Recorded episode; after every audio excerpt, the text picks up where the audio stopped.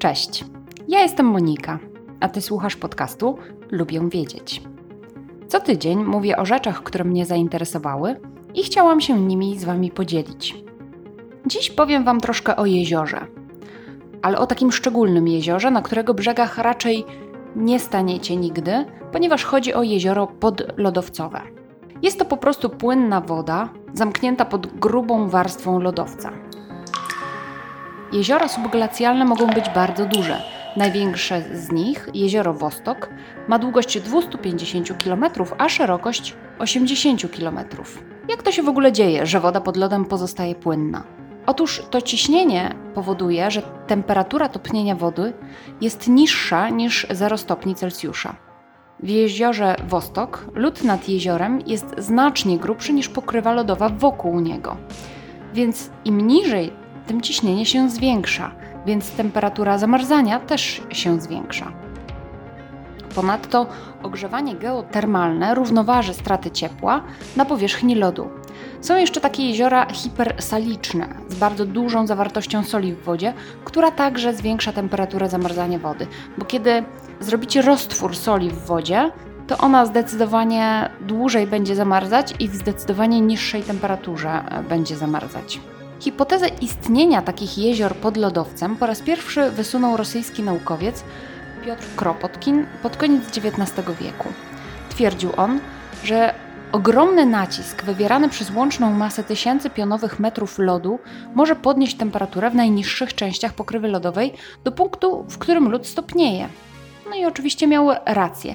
Pierwsze jezioro podlodowcowe zostało zidentyfikowane przez sondę radarową w 1968 roku pod radziecką stacją polarną Sowieckaja na Antarktydzie. Od tego czasu znaleziono prawie 400 takich jezior i większość z nich jest właśnie na południowej półkuli ziemskiej, czyli na Antarktydzie właśnie. Dziś będę mówić o jeziorze Mercera, odkrytym przypadkowo w 2007 roku podczas radarowego badania Antarktydy w celu ustalenia dokładnej linii lodowca.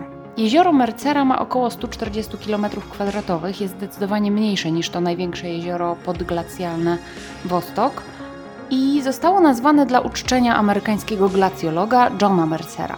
Dlaczego właśnie akurat o tym jeziorze będę dzisiaj mówiła? Ano dlatego, że było o nim ostatnio bardzo głośno w naukowej prasie, w naukowych portalach informacyjnych ze względu na pewną ekspedycję badawczą.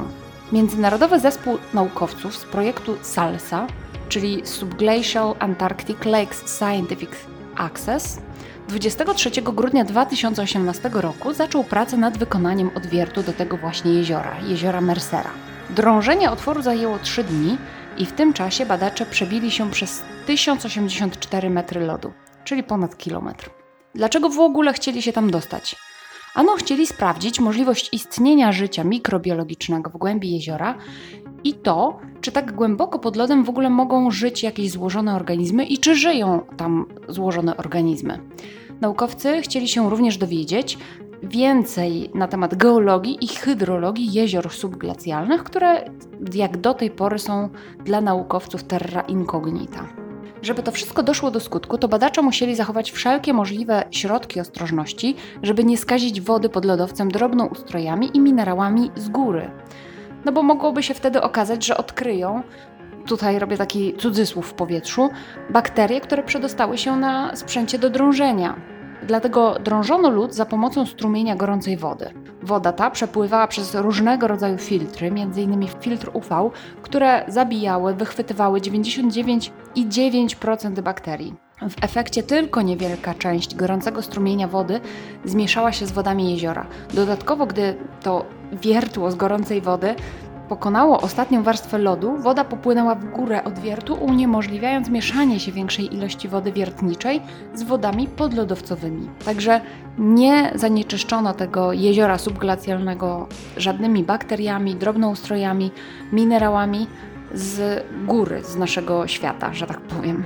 Natomiast co naukowcy znaleźli w ogóle w pobranych próbkach? Bo to już troszkę wiadomo. Te próbki wody pobrane z jeziora zawierały dużą ilość tlenu.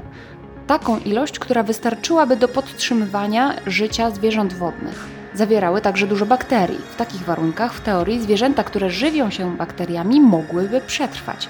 Natomiast w teorii Większość badaczy wprawdzie twierdzi, że te bakterie nie mogłyby się mnożyć w takim tempie, żeby wyżywić niewielką populację drobnych zwierząt, a dodatkowo żadnych z żyjących zwierząt nie znaleziono w tych próbkach pobranych z jeziora Mercera. Znaleziono jednak szczątki organizmów wielokomórkowych, czyli roślin, skorupiaków oraz niesporczaków, a także grzybów. Czym są te niesporczaki? Bo to takie ciekawe w ogóle stworzonko jest. Niesporczaki to są bardzo małe, niewidoczne gołym okiem, bezkręgowe zwierzęta. Uznawane są za najbardziej odporne na warunki zewnętrzne ze znanych organizmów.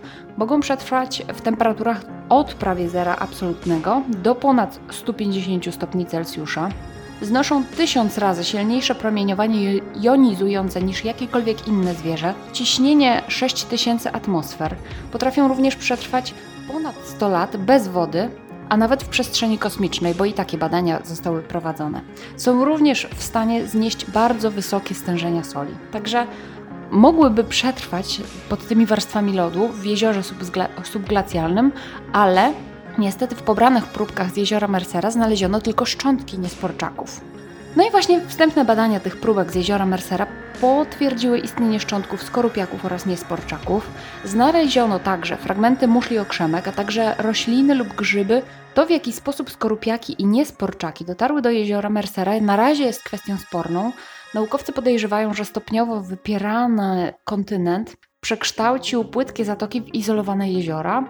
Natomiast w tej chwili zespół badaczy próbuje ustalić wiek szczątków za pomocą datowania radiowęglowego, a także spróbuje przeprowadzić sekwencjonowanie DNA ze skorupiaków, aby ustalić, czy należą one do gatunków morskich czy słodkowodnych. No w ogóle przed badaczami jest teraz bardzo, bardzo dużo badań.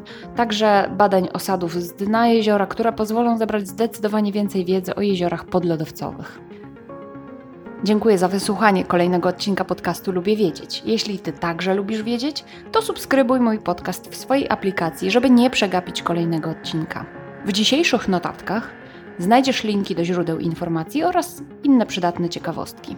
Możesz też polubić fanpage podcastu na www.facebook.com/lubiewiedzieć podcast lub do mnie napisać na adres lubiewiedzieć@interia.pl.